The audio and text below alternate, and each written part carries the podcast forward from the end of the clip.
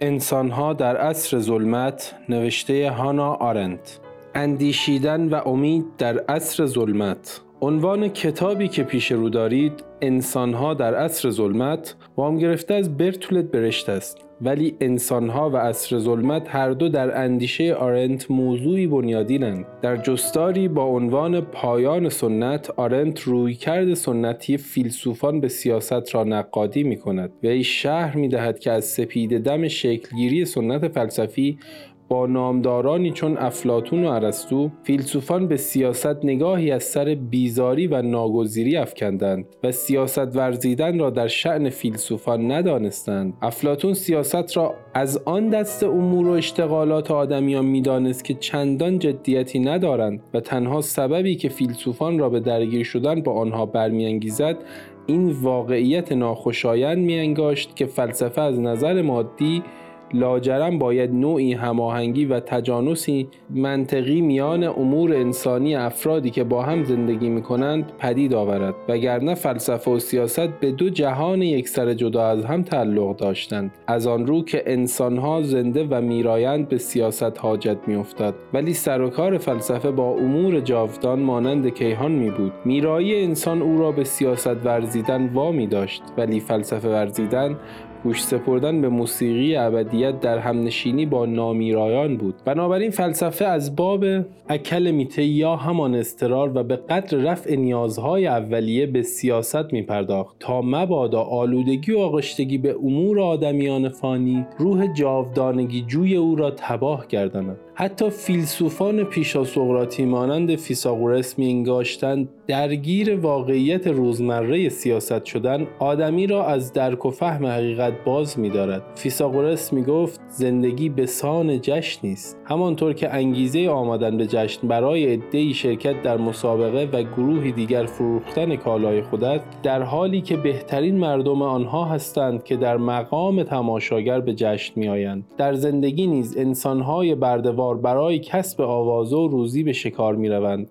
و فیلسوفان برای حقیقت تنها تماشاگر است که تمام تصویر را می بیند بازیگر خود بخشی از تصویر و درگیر کنجی از آن و دور از زاویه ها و سویه های دیگر است. تماشاگر بیطرف و بازیگر جانبدار است و در نتیجه دامن کشیدن از مشارکت در امر عمومی روزمره شرطی اساسی برای داوری بیطرفانه است. همچنین بازیگر دلمشغول نام خیش و داوری و دیدگاه دیگران درباره خود است. چون آوازه او به دیدگاه دیگران به نگاه و داوری تماشاگر وابسته است و بر این روی همه هوش و حواسش به شکل پدیدار شدنش در برابر دیگران تمرکز دارد. بازیگر به زبان کانتی خودبنیاد و تابع آوای درونی خرد خیش نیست. تماشاگر معیار است. تماشاگر خودبنیاد است. فیلسوفان سیاست را از نشستن بر مقامی منیع منع کردند و هر گونه فعالیت مربوط به قلمرو عمومی را هر چند گریز ناپذیر خار می شمردند برای ارسطو انسان جانوری سیاسی بود ولی سیاست خود نقایتی اعلا که وسیله‌ای برای رسیدن هدف متعالی دیگری به شمار می‌رفت. طرف آن که هدف سیاست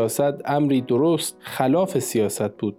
یعنی عدم مشارکت در سیاست که شرط زندگی معطوف و موقوف به فلسفه فهمیده می‌شد. هیچ کاری بیش از همکنشی و همآمیزی با دیگر آدمیان در فضای عمومی فلسفه ستیستر به چشم نمی آمد جز کار و زحمت برای صد جو و برآوردن نیازهای بنیادی.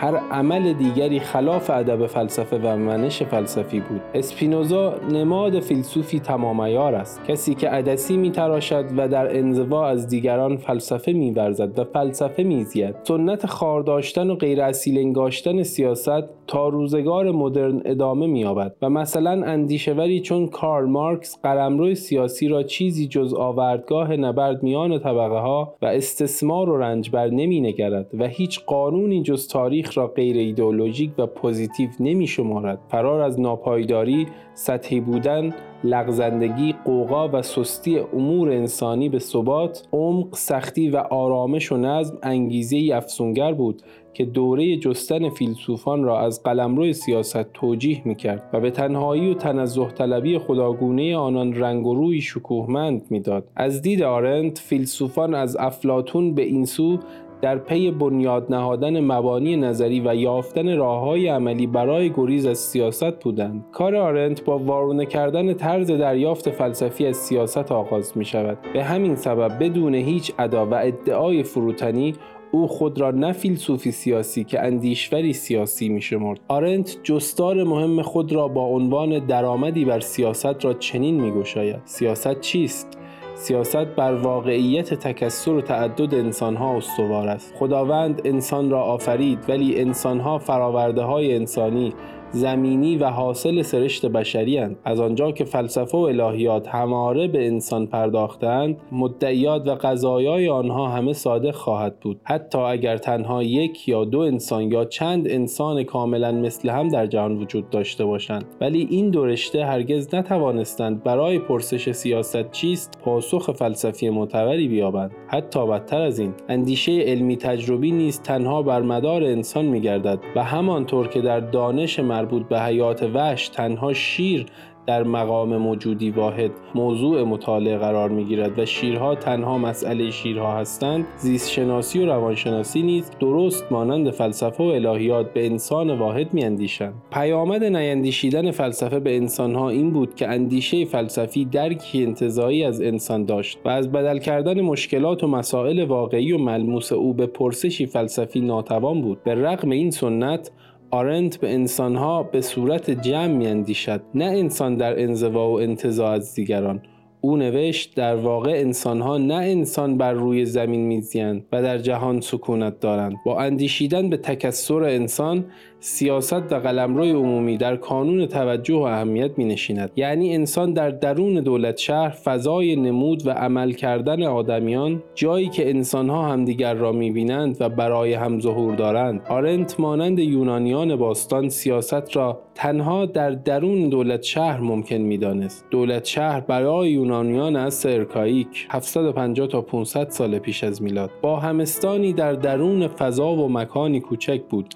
به شکلی که شهروندان آن می توانستند یکدیگر را چهره به چهره ببینند و در فضایی از آن همگان هر روز درباره مسائل مشترک با هم گفتگو و رایزنی و تصمیم گیری کنند. آنها با همستانهای عظیم را که از فرط کسرت جمعیت اعضای آن به دشواری یکدیگر را می شناختند و امکان هم سخنی مستمر را نداشتند بر نمی تافتند ارسطو می گفت که نباید مرزهای دولت شهر از مرز و میزانی که سرشماری را دشوار کند فراتر گذرد. چون داشتن حکومتی خوب برای شهر پرجمعیت آسان نیست شهروندان باید همدیگر را بشناسند و صدای هم را بشنوند و از درد و دغدغه های هم آگاه شوند. در این دوره یونان مجموعه است از دولت شهرها فاقد نظام پادشاهی دور از سلطه امپراتوری های بزرگ و در نتیجه آزادی و برابری هم در بیرون دولت شهرها برقرار بود هم درون آنها. از آنجا که این دولت شهرها فاقد الگویی از پیش تعیین شده و گسسته از سنت امپراتوری های بزرگ بودند ناگزیر فرهنگ خود را به دست خود ساختند. یعنی در نمونه یگانه در تاریخ بشر فرهنگ نه از بالا سنت گذشته یا اقتدار سیاسی حاکم که از درون و به دست شهروندان زاده و پرورده می شود آنها برای سامان دادن به زندگی و پاسخ به چالش های روزگار و دولت شهر خود نیاز داشتند تا نظام آموزشی خلق و طرح کنند. مهارت‌های عملی را توسعه بخشند. نهادهای اجتماعی و قانونی و سیاسی را بنیاد گذارند و های علمی از طبیعیات گرفته تا دستور زبان و بلاغت و خطابه و شعر و فلسفه و هنر را گسترش دهند. روشن است که یونانیان در این دوره از فرهنگ‌های دیگر آگاهی یافته و اثر پذیرفته بودند. ولی مهم آن است که به دلیل آزادی و رهایی سیاسی و تمدنی از فرهنگ‌های بیگانه الگو برداری مستقیم نکردند. آنها در شکل دادن به زندگی جمعی و فضای با همستانی خود الهامگیری از آن فرهنگها و تمدنها را نابسنده می‌دانستند و خود را ناگزیر از نوآوری می‌دیدند. یونانیان در این دوره توانستند میان آزادی فردی و وابستگی به یکدیگر در حیات سیاسی و نیز استقلال هر یک از دولت شهرها و ارتباط و همبستگی میان آنها توازن و تعادل برقرار کنند. هر یک از دولت شهرها خدایان و آینها و مناسک و شعائر شاعر محلی خود را داشتند. ولی شاعران حامل و راوی روح جمعی یونانیان بودند که همه دولت شهرها را به یکدیگر پیوند می‌داد. آنها نه تنها در خانه خود که در فضای دولت شهر نیز احساس آسودگی و آشنایی می‌کردند خود را در خانه خود می‌دانستند و بی هیچ درنگ و تردیدی وارد بحث عمومی با دیگران می‌شدند. عضو دولت شهر نه فرد که شهروند بود. تبعید اجباری از سرزمین مادری آنها را تنها به غم غربتی احساساتی دچار نمی‌کرد بلکه به معنای محرومیت آنها از مقام شهروندی و برابر زیستن با دیگران و مشارکت در سرنوشت مشترک دولت شهر فهمیده می‌شد. خانواده و دولت شهر دو امر مقدس برای شهروند بود. خانواده او را به خیشان خونیش میپیوست و دولت شهر او را به بستگان سیاسیش. وقتی آرنت از قلمرو عمومی یا سیاسی به مسابه عمل در فضای مشترک سخن می‌گوید از قلمرو فضا تنها معنای استعاری آنها را در ذهن ندارد. آرنت در زندگی عملی در برابر زندگی نظری سه مفهوم یا فعالیت را از یکدیگر متمایز می کند. زحمت کاری که آدمیان برای پاسخ به نیازهای اساسی زندگی روزمره و ادامه حیات انجام می دهند و در آن با جانوران دیگر شریکند. کار که به انسان در مقام جانوری ابزارساز اشاره دارد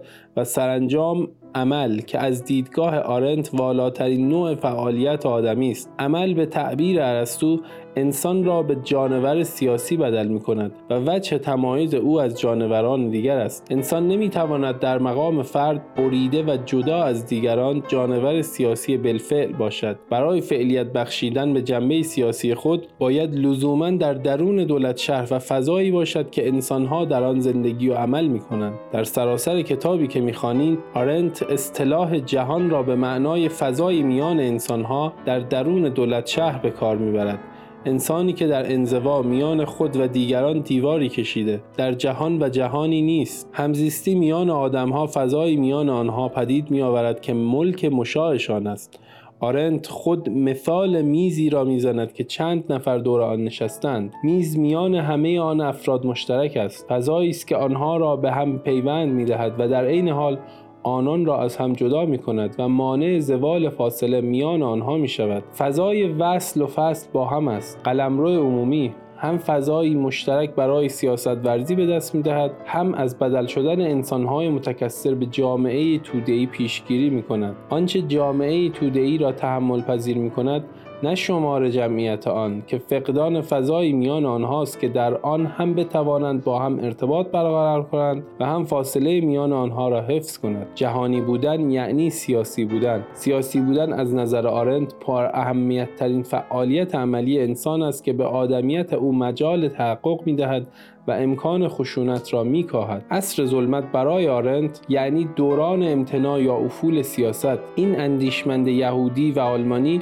دوران فاجعه بار نازیسم هیتلری را مستقیما تجربه کرد و هم شاهد پیامدهای گسترده ظهور و دوام اتحاد جماهیر شوروی و نظامهای کمونیستی بود. حاصل تأملات او درباره این نوع نظامهای سیاسی کتاب سرچشمه های توتالیتاریسم نخستین بار در سال 1951 کمی پس از پایان جنگ جهانی دوم در نیویورک به چاپ رسید. این کتاب سه ایدئولوژی یهودی ستیزی کمونیسم و فاشیسم را با رویکرد بدیعی بررسی می کند سه ایدئولوژی که هر یک به نوعی انسانها را به اسر ظلمت میراندند. آرنت میان توتالیتاریسم و تنهایی انسان پیوندی ژرف می‌بیند و به ویژه در پایان سرچشمه های توتالیتاریسم در این باره شرح می‌دهد. با غیاب سیاست در نظام توتالیتر قلمروی برای نمود انسانها برای همدیگر وجود ندارد. رشته ارتباط و تعامل انسانها با یکدیگر از هم گسسته و فضای میان آنها نیست. نظام توتالیتر به بیجهانی می انجامد برای آرنت توتالیتاریسم در آلمان و اتحاد جماهیر شوروی جلوه جامعه توده‌ای استوار بر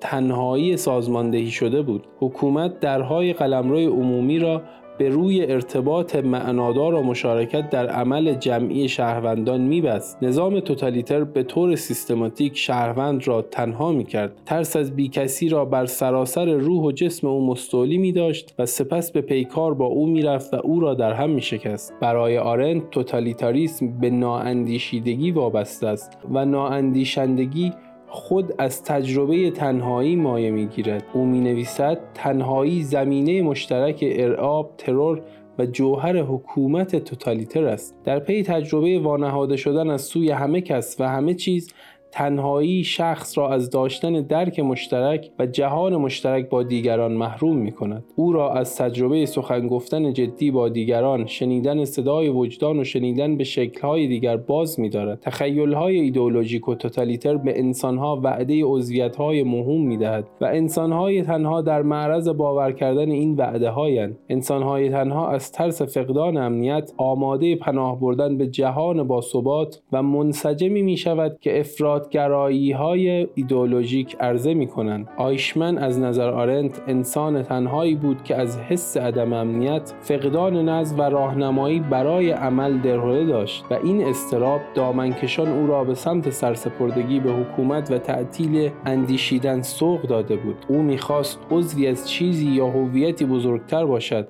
و به سازمان یا گروهی بپیوندد که به زندگی او جهت و معنا ببخشد. آرنت سیاست را رویه دیگر آزادی انسان بنمایه امید و یگان راه تخیل آینده می انگارد تنهایی عزلت نیست. عزلت نیازمند تنها بودن است. در حالی که تنهایی خود را به طور شاخصتری در میان جمع نمایان می کند عزلت می تواند به تنهایی بدل شود. این اتفاق وقتی می افتد که من دور از دیگران خلوت نشین درون خیش شوم. آنچه تنهایی را چنین تحمل ناپذیر می کند نبود صدای خیشتن است خیشتنی که در عزلت هستی یافته. ولی هویت آن تنها با اعتماد کردن و همراهی اعتماد آمیز با جمع افراد برابر دیگر رسمیت می‌یابد. آنچه آدمیان را در جهانی غیر توتالیتر برای انداختن یوغ سلطه‌ای توتالیتر به گردن خود آماده می‌سازد این واقعیت است که تنهایی به تجربه هر روزه توده رو به افزایش صده ما بدل شده. در حالی که در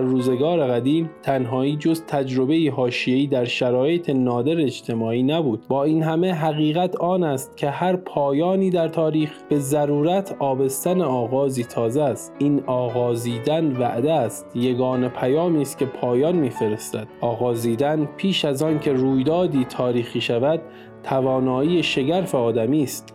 از نظر سیاسی آغازیدن با آزادی انسان یکیست. آرنت مسئله تنهایی را به شکل دیگری نیز طرح کرده است. او میان دو شکل انزوا و جدایی از دیگران تمایز می‌گذارد. تنهایی و عزلت. تنهایی یعنی بریدگی از قلمروی عمومی و بیگانگی با امر سیاسی. آرنت قلمرو خصوصی را به اندازه قلمروی عمومی مهم می شمارد ولی تنهایی را لزوما با قلمرو خصوصی یکی نمی انگارد محروم کردن انسان از قلمرو خصوصی به محرومیت او از قلمرو عمومی نیز می انجامد زیرا به معنای آن است که از اندیشیدن باز داشته شده و در نتیجه توانایی مشارکت در قلمرو عمومی را از دست داده است. در قلمرو خصوصی انسان گرچه در عزلت از دیگران است تنها نیست. عزلت گرفتن از دیگران شرط ضروری اندیشیدن است. ما تنها در قیاب فیزیکی دیگران است که می توانیم خوب و عمیق بیاندیشیم. آرنت به ما می آموزد که در عصر ظلمت تنهایی ما نباید صرفا در پی همنشینی و آموزگاری با دیگران در فضای عمومی باشیم بلکه باید بتوانیم سرسختانه از حریم عزلت خود پاسداری کنیم زیرا تنها در آن حریم است که اندیشیدن ممکن می شود برای ارتباط با ما آیدی صوفی underline کاپل را در اینستاگرام جستجو کنید.